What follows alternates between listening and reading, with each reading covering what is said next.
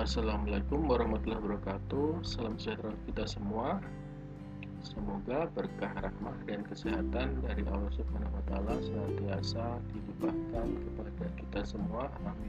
Amin. Senang sekali di hari yang cerah ini saya diberi kesempatan kembali untuk bisa bertemu dengan para bakti lovers di seantero dunia untuk kembali mencurahkan asa dan unek-unek yang selama ini terpendam di dalam kolbu sanubari. Uh, pada kesempatan hari ini kita melanjutkan kembali tentang Pancasila sebagai dasar negara. Jadi terima kasih telah mendengarkan uh, podcast saya kita lanjutkan lagi tentang Pancasila sebagai dasar negara. Pada kesempatan yang lalu kita sudah mencapai uh, materi tentang sumber sosiologis sebagai dasar negara. Uh, seperti yang saya sampaikan yang lalu bahwa Pancasila sebagai dasar negara itu berarti bahwa nilai-nilai yang terkandung dalam Pancasila harus senantiasa menjadi landasan atau pijakan atau dasar kita dalam beretika uh, dan juga moral dalam segala bidang dalam ipolexos budhankam etika dan moral dalam kita berpolitik dalam bidang ekonomi dalam bidang sosial dalam bidang budaya pemerintahan maupun pembentukan dan penegakan hukum kemudian yang kedua juga arti Pancasila sebagai dasar negara berarti bahwa nilai-nilai Pancasila dijadikan uh, dasar penyelenggaraan negara jadi seluruh pelaksanaan dan penyelenggaraan pemerintahan termasuk peraturan undang-undangan merupakan pencerminan dari nilai-nilai Pancasila. Itulah jadi dasar jadi Pancasila eh, secara hierarki bahkan letaknya berada di atas undang-undang dasar di atas konstitusi kita. Jadi itulah Pancasila sebagai dasar pembentukan dan penegakan hukum. Kemudian yang kemarin sudah sampai ke sumber sosiologis Pancasila sebagai dasar negara secara sosiologis Pancasila sebagai dasar negara bahwa Pancasila merupakan kesepakatan luhur dari para pendiri bangsa dari bangsa Indonesia ini dari bermacam-macam suku, macam-macam geografis, macam-macam daerah berasal dari berbagai golongan dan perbedaan kemudian saling sepakat untuk menjadi satu kesatuan yang dinamakan negara Indonesia mendirikan suatu negara berdasarkan Pancasila. Sumber sosio, secara sosiologisnya. Sedangkan secara tata perilaku sendiri eh, sila-sila dalam Pancasila bermakna bahwa sila pertama mengakui bahwa eh, bangsa Indonesia ini merupakan bangsa yang religius atau bangsa yang percaya terhadap kekuatan di atas manusia mengakui nilai-nilai ketuhanan secara sosiologis sebagai dasar uh, bangsa Indonesia. Berarti bahwa bangsa Indonesia merupakan bangsa yang religius. Sila kedua berarti bahwa bangsa Indonesia merupakan bangsa yang cinta terhadap kemanusiaan. Yang peduli terhadap kemanusiaan. Bangsa yang menentang penjajahan karena apa? Karena merupakan bentuk pelanggaran terhadap kemanusiaan dan keadilan. Nah, meskipun pada saat ini dapat dikatakan uh, penjajahan di dunia uh, tidak ada lagi ya, uh, mungkin bangsa yang masih terjajah di dunia saat ini ya bisa dikatakan bangsa Palestina ya dijajah oleh bangsa Israel mengingat sila kedua ini bahwa bangsa Indonesia adalah bangsa yang cinta kemanusiaan yang sangat mencaci maki sangat mengecam segala bentuk penjajahan di atas muka bumi ini. Maka dari itulah kita senantiasa mendukung kemerdekaan bangsa Palestina dan mengecam apa yang dilakukan oleh para Zionis Israel dan pembela-pembelanya dan bangsa Indonesia sendiri, negara Indonesia sendiri juga sampai saat ini masih tidak mengakui organisasi Israel sebagai negara karena itu tadi. Karena nilai kemanusiaan tadi kita tidak akan bisa mengakui bangsa yang suka menjajah yang masih menjajah bangsa lainnya. Kita baru akan mengakui negara e, bangsa Israel bangsa Yunus Israel jika telah ada solusi dua negara jika ada dua negara yaitu negara Palestina dan negara Israel yang sama-sama berdaulat, sama-sama merdeka, sama-sama sama-sama berdaulat, sama-sama diakui sebagai negara. Tapi kan sampai sekarang Palestina belum bisa berdeka sepenuhnya. Meskipun ada pemerintahnya, meskipun ada wilayahnya, meskipun ada rakyatnya, tapi belum bisa dikatakan merdeka karena masih uh, diatur-atur oleh bangsa Zionis tersebut masih suka diserang suka di di uh, di dizolimi gitulah jadi masih terjadi penjajahan dan kita sangat menentang bentuk penjajahan meskipun Israel menawarkan akan memberikan bantuan keuangan sampai sampai banyak sampai uh, triliunan rupiah akan memberikan teknologi pertanian yang yang mutakhir pada Indonesia juga mengakui Israel. Tapi tentu saja kita tidak akan tergoda dengan ekonomi karena yang paling penting kita adalah kemanusiaan sesuai dengan sila-sila kedua Pancasila. Uh, lagi kemudian sila ketiga menyatakan bahwa ini pernyataan politis bahwa rakyat senusantara telah bersatu dan bersepakat mendirikan bangsa Indonesia yang tadinya masih kerajaan-kerajaan masih dari Sabang sampai Merauke masih dijajah kemudian merdeka kemudian ini menyatakan bahwa kami Nusantara telah bersatu menjadi satu bangsa Indonesia di atas berbagai perbedaan yang ada.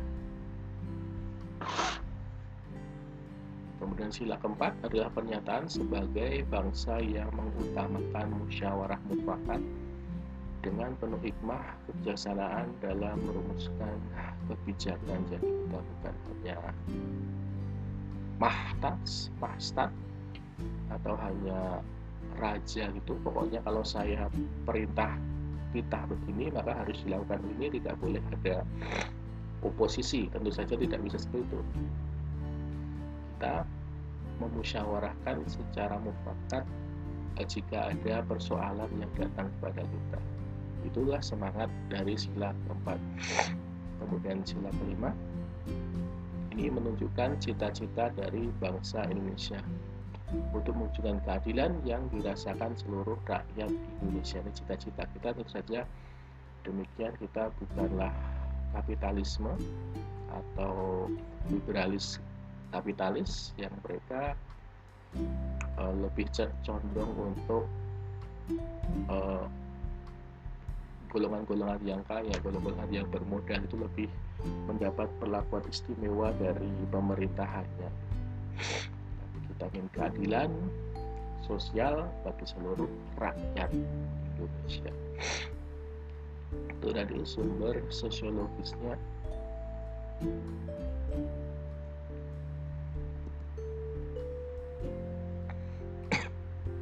Selanjutnya, Pancasila sebagai dasar negara, sumber yuridisnya tercantum dalam uh, pembukaan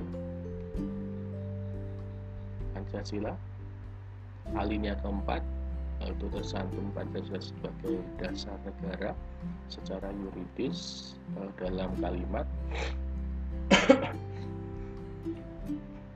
maka disusunlah kemerdekaan kebangsaan Indonesia itu dalam suatu undang-undang dasar negara Republik Indonesia yang terbentuk dalam susunan negara Republik Indonesia yang berkedaulatan rakyat dengan berdasarkan kepada nah itu di bawahnya. Selanjutnya adalah Pancasila yaitu ketuhanan yang Maha Esa. Kemanusiaan yang adil dan beradab Persatuan Indonesia Kerakyatan yang dipimpin oleh hikmat kebijaksanaan dalam pengusahaan perwakilan serta dengan mewujudkan suatu keadilan sosial bagi seluruh rakyat Indonesia. Secara yuridis terdapat dalam alinea keempat pembukaan Undang-Undang Dasar. Selain itu juga pada pasal 7 ayat 1 Undang-Undang Nomor 12 Tahun 2011 tentang pembentukan peraturan negara di mana uh, di situ disebutkan bahwa Pancasila merupakan sumber dari segala hukum negara. Selain itu juga Pancasila sebagai dasar negara terdapat dalam uh, ketetapan MPR nomor uh, 8 uh, nomor 18 maksud saya nomor 18 MPR garis miring 1998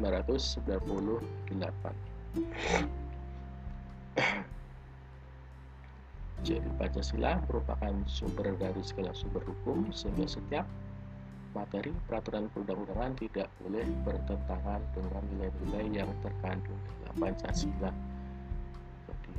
Oleh karena itulah maka jika terjadi konflik konflik uh, hukum, konflik perundang-undangan dalam uh, tata negara ketatanegaraan Indonesia, apakah ini uh, lex specialis derogat legi generale lex uh, posteriori derogat legi priori ataukah uh, uh, satu lagi? Uh, lex superiori derogat legi inferiori akan lebih baik lagi jika dasarnya adalah dasar dalam kita bertindak uh, yang manakah peraturan perundang-undangan yang dimenangkan adalah berdasarkan dari Pancasila yang mana? Yang manakah peraturan perundangan yang sesuai dengan Pancasila? Yang manakah peraturan perundangan yang tidak sesuai dengan Pancasila? Jadi kita harus senantiasa menilai apakah peraturan perundangan itu baik atau tidak. Itu didasarkan dari nilai-nilai Pancasila. Apakah peraturan tersebut hanya memihak pada golongan kaya saja? Itu kan itu undang-undang tersebut tidak sesuai dengan Pancasila kan Padahal setiap materi peraturan perundangan tidak boleh bertentangan dengan nilai-nilai yang terkandung dalam Pancasila.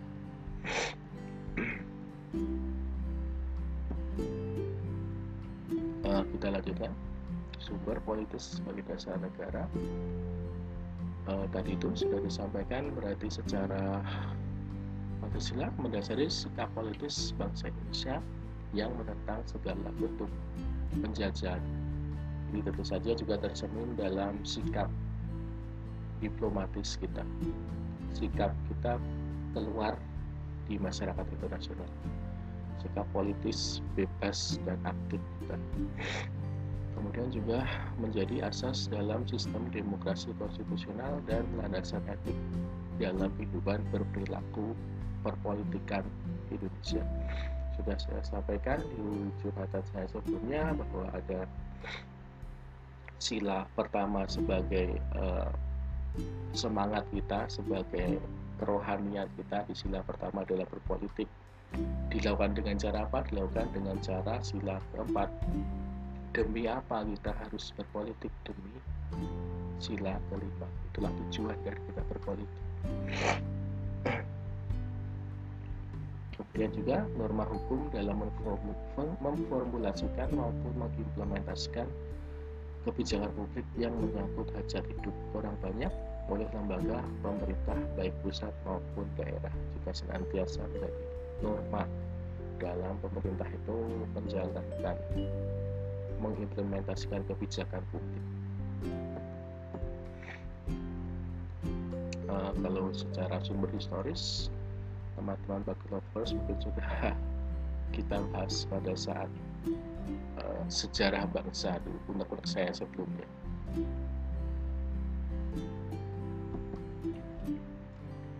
Oke, kita lanjutkan saja.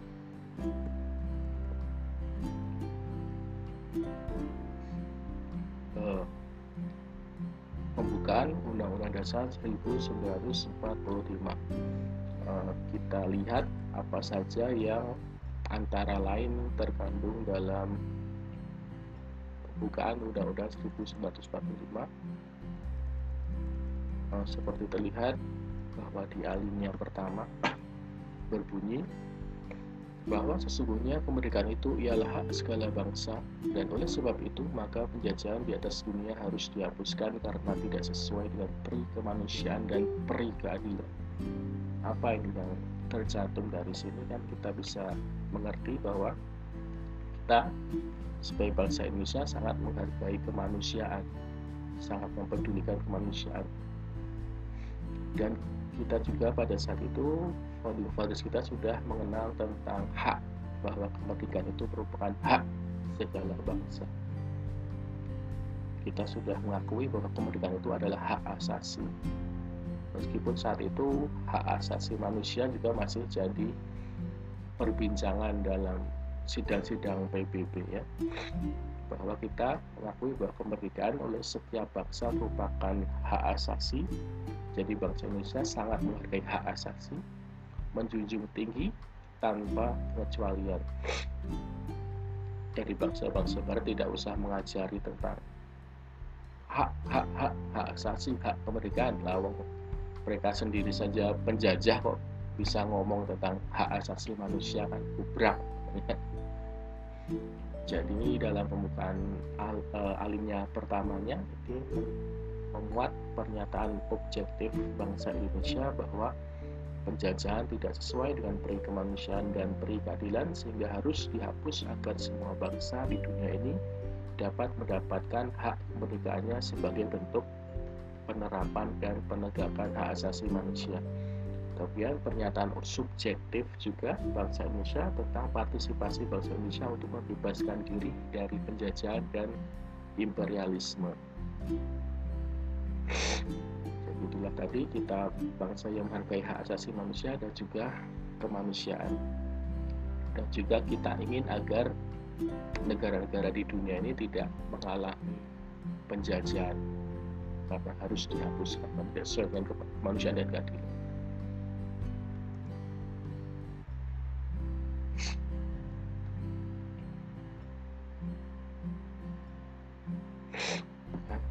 dilanjutkan kemudian akhirnya keduanya dan perjuangan pergerakan kemerdekaan Indonesia telah sampailah kepada saat yang berbahagia dengan selamat sentosa mengantarkan rakyat Indonesia ke depan pintu gerbang kemerdekaan negara Indonesia yang merdeka bersatu berdaulat adil dan makmur. Kita bisa lihat di sini ada nilai berjuang di sini dan perjuangan pergerakan kemerdekaan Indonesia telah sampailah kepada saat yang berbahagia jadi di sini kita mengerti bangsa Indonesia dalam mencapai kemerdekaan adalah karena perjuangan. Jadi bukan semata-mata pemberian dari bangsa lain bukan bukanlah hadiah manis dari pemerintahan Jepang sehingga akhirnya bisa mencapai kemerdekaan itu salah sekali bukan bukan seperti itu. Tapi karena perjuangan. Dan di sini juga mengandung cita-cita nasional bangsa Indonesia yaitu pada uh, kalimat uh, ke, uh, negara Indonesia yang merdeka bersatu berdaulat adil dan makmur. Cita-cita nasional di sini berarti bahwa kemerdekaan tersebut bukanlah merupakan tujuan akhir tapi baru pintu gerbang saja untuk untuk melanjutkan apa yaitu mengisi kemerdekaan dengan mewujudkan negara Indonesia yang merdeka, bersatu, berdaulat, adil, dan makmur. Jadi di hal yang kedua terdapat nilai-nilai perjuangan dan juga cita dari bangsa Indonesia. Lanjut eh, di alinea ketiga atas berkah rahmah Allah yang Maha Kuasa dan dengan didorongkan oleh luhur supaya berkehidupan kebangsaan yang bebas, maka rakyat Indonesia menyatakan dengan ini kemerdekaannya. Nah ini tentu saja sudah dapat kita saksikan di alinea ketika ini terkandung nilai religius, nilai ketuhanan bahwa kita merdeka bukan hanya karena diplomasi saja, bukan hanya karena perang saja, bukan hanya karena perjuangan saja, tapi juga atas berkah rahmah Allah yang Maha Kuasa kita tidak melupakan bahwa segala sesuatu itu terjadi juga atas kehendak dari yang kuasa. Jadi tercapainya kemerdekaan bukan hanya usaha manusia semata akibat dari perjuangan dan diplomasi, namun juga merupakan karunia Tuhan yang Maha Esa. Di sini juga merupakan pernyataan kedaulatannya berkehidupan kebangsaan yang bebas dan juga pernyataan kemerdekaannya menyatakan dengan ini kemerdekaannya jadi pada pas uh, pada alinea ketiga ini tercantum pernyataan deklaratifnya bangsa Indonesia tentang kemerdekaan. Pernyataan kemerdekaan merupakan salah satu hal penting bagi suatu negara yang baru lahir jadi menyatakan kepada dunia bahwa bangsa Indonesia adalah sudah merdeka. Di alinea ketiga. Uh, kita lanjutkan bagi lovers. Kemudian di alinea keempat Kemudian daripada itu untuk membentuk suatu pemerintahan negara Indonesia yang melindungi segenap bangsa Indonesia dan seluruh tumpah darah Indonesia dan untuk memajukan kesejahteraan, kesejahteraan umum, mencerdaskan kehidupan bangsa, dan ikut melaksanakan ketertiban dunia yang berdasarkan kemerdekaan, perdamaian abadi, dan keadilan sosial, maka di situlah kemerdekaan bangsa Indonesia itu dalam suatu undang-undang dasar negara Republik Indonesia yang terbentuk dalam suatu susunan negara Republik Indonesia yang berdasarkan rakyat dengan berdasarkan kepada Pancasila selanjutnya. Nah, jadi di alinea keempat ini seperti tadi disampaikan merupakan uh, sumber yuridis Pancasila sebagai dasar negara. Selain itu juga di alinea keempat tercantum tujuan negara dari kalimat melindungi segenap bangsa Indonesia sampai dengan ikut melaksanakan ketertiban dunia. Nah, tujuan negara adanya negara Indonesia adalah tercantum dalam alinea keempat pembukaan Undang-Undang Dasar Salah satunya adalah kita harus berpartisipasi mewujudkan perdamaian dan juga ketertiban dunia. Itulah mengapa kita jangan hanya menjadi negara yang melihat ke dalam saja, hanya peduli terhadap kondisi di dalam negeri saja, tentu saja tidak. Kita juga ingin untuk mewujudkan ketertiban dunia. Saya sering dengar Eh, pendapat-pendapat uh, argumentasi-argumentasi di debat televisi untuk apa mengurusi negara lain mengurusi negara diri sendiri saja kacau balau gitu pendapatnya seperti itu tentang uh, saya rasa yang berpendapat seperti itu malah orang-orang yang tidak mengetahui tujuan kenapa didirikan negara Indonesia. Tentu saja seperti saya sampaikan tadi kita tidak boleh menjadi negara yang cuek bebek terhadap kondisi yang terjadi di dunia. Kita bukannya mencampuri urusan dalam negeri negara lain. Tentu saja tidak boleh. Kita juga harus menghargai kedaulatan negara lain. Tapi uh, kita juga harus uh, aktif uh, menciptakan perdamaian dunia bisa bisa aktif untuk memberikan uh, mediasi gitu uh, mensponsori agar jika terjadi konflik antar dua negara bisa diselesaikan secara damai. Kemudian kita juga mengirim pasukan Garuda juga ikut ikut berpartisipasi mengirim personil untuk bergabung dalam pasukan perdamaian PBB Eh, dan tentu saja kita mengutuk jika terjadi tindakan-tindakan yang tidak sesuai dengan kemanusiaan yang terjadi di dunia. Bukan berarti kita mencampuri urusan dalam negeri lain, tapi itulah reaksi kita bahwa kita juga bagian dari masyarakat internasional. Kita jangan cuma hanya diam saja mengurusi dalam negeri saja. Tentu saja tidak tidak sesuai dengan tujuan karena kalau hanya diam saja. Oke lanjut kemudian tentu saja ini terkandung bentuk negara adalah Republik Kesatuan. Nah, dalam suatu susunan negara Republik Indonesia, kemudian yang berkedaulatan rakyat, ini menunjukkan bahwa negara kita adalah sistem demokrasi karena berkedaulatan rakyat juga kemudian bentuk negara adalah Republik Kesatuan.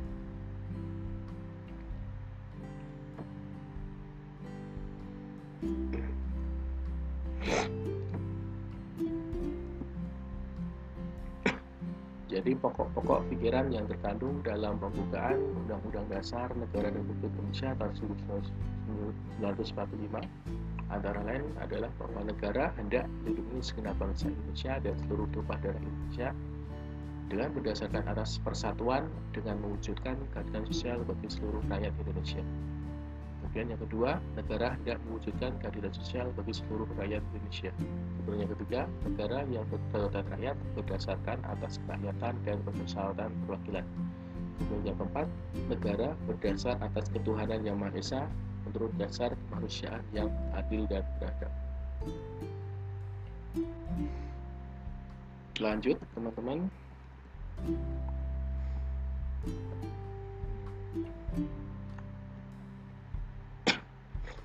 Nah, kemudian menurut Profesor Notonegoro juga bahwa uh, pembukaan Undang-Undang Dasar 1945 bisa dikatakan merupakan start fundamental normnya bangsa Indonesia atau kaedah negara yang fundamentalnya bangsa Indonesia.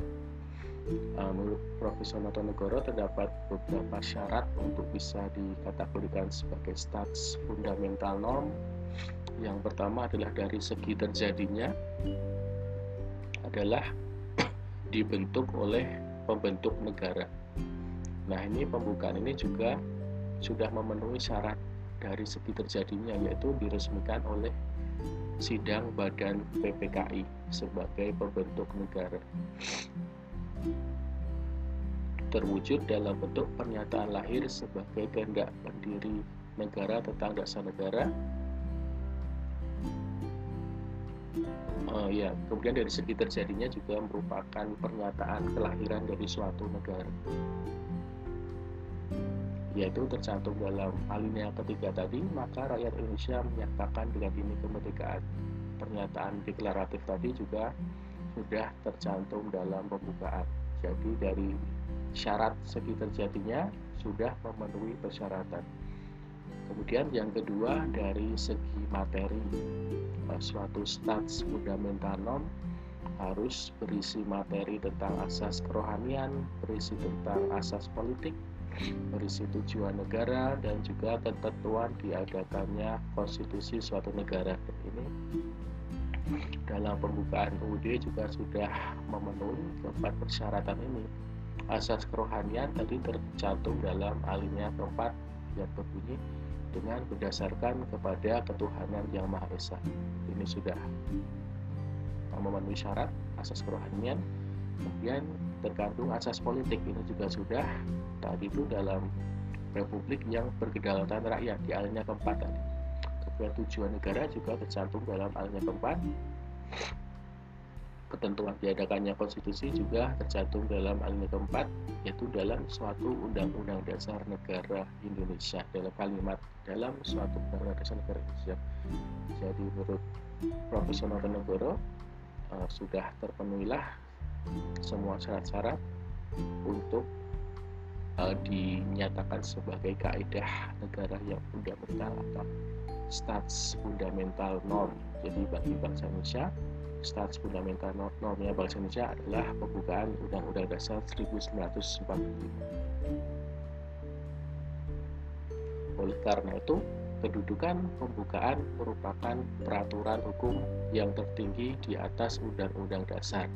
Implikasinya, semua peraturan perundang-undangan dimulai dari pasal-pasal Undang-Undang Dasar merupakan dari Undang-Undang Dasar sampai peraturan daerah harus sesuai dengan pembukaan Undang-Undang Dasar juga. Nah, implikasinya lagi bahwa pembukaan tidak dapat ditiadakan atau dirubah dengan jalan hukum oleh penguasa dan alat-alat perlengkapan negara yang mana pun juga. Begitulah Profesor Notonegoro bahwa pembukaan Undang-Undang Dasar merupakan status fundamental norm yang tidak dapat ditiadakan uh, dengan konstitusi kita karena merupakan fundamental.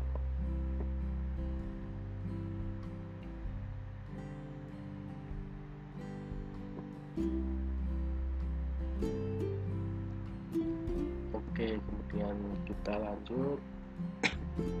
Yang menarik kemudian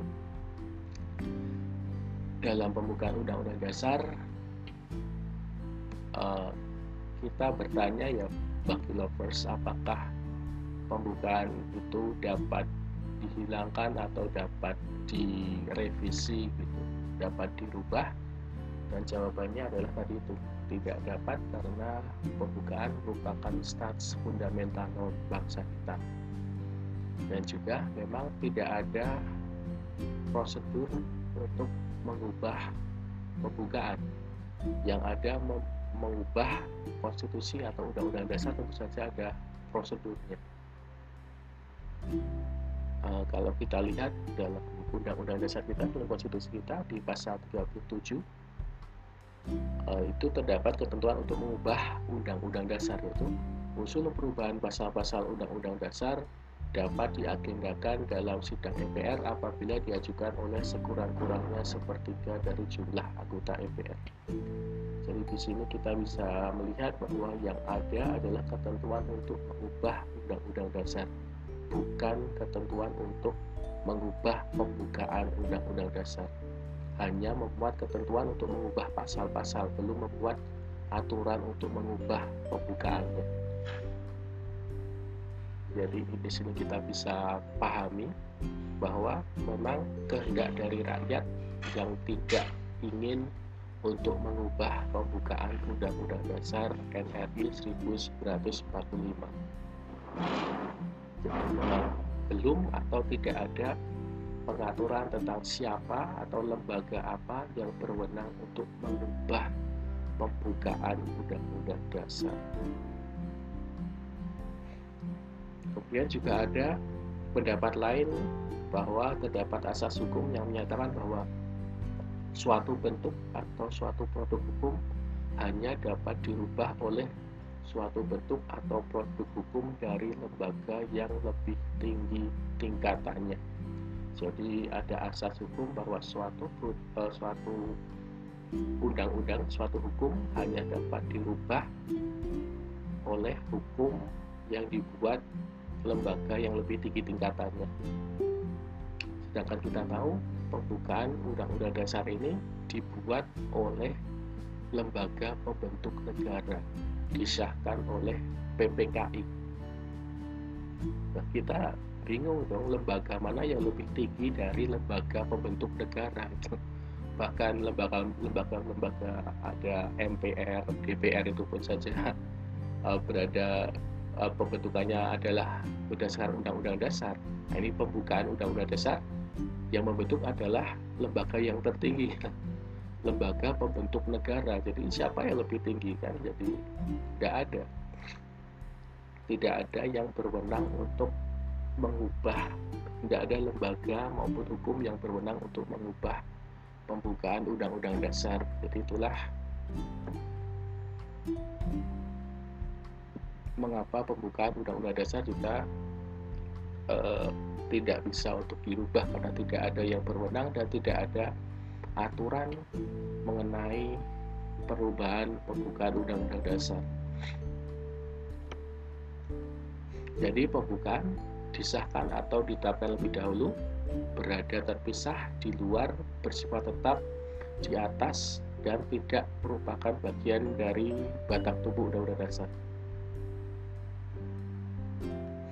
Kemudian lewat uh, ada juga dekret presiden saat 5 Juli 59 itu menyatakan bahwa pembukaan secara hukum tidak dapat dirubah.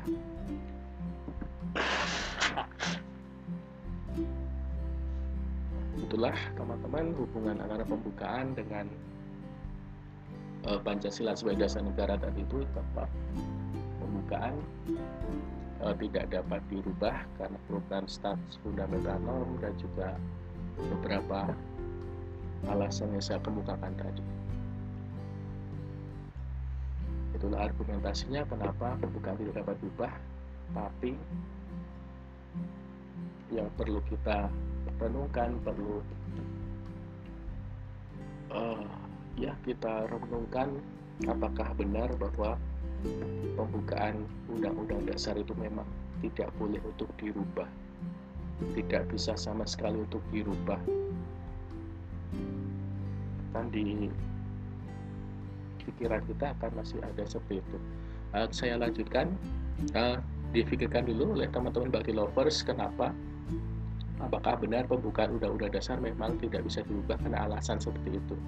Mungkinkah ada alasan yang lain gitu ya oke saya lanjutkan uh, unek-unek ini unek-unek ini di kesempatan kita berikutnya terima kasih bagi lovers atas perhatiannya Sampai bertemu lagi. Wassalamualaikum warahmatullahi wabarakatuh.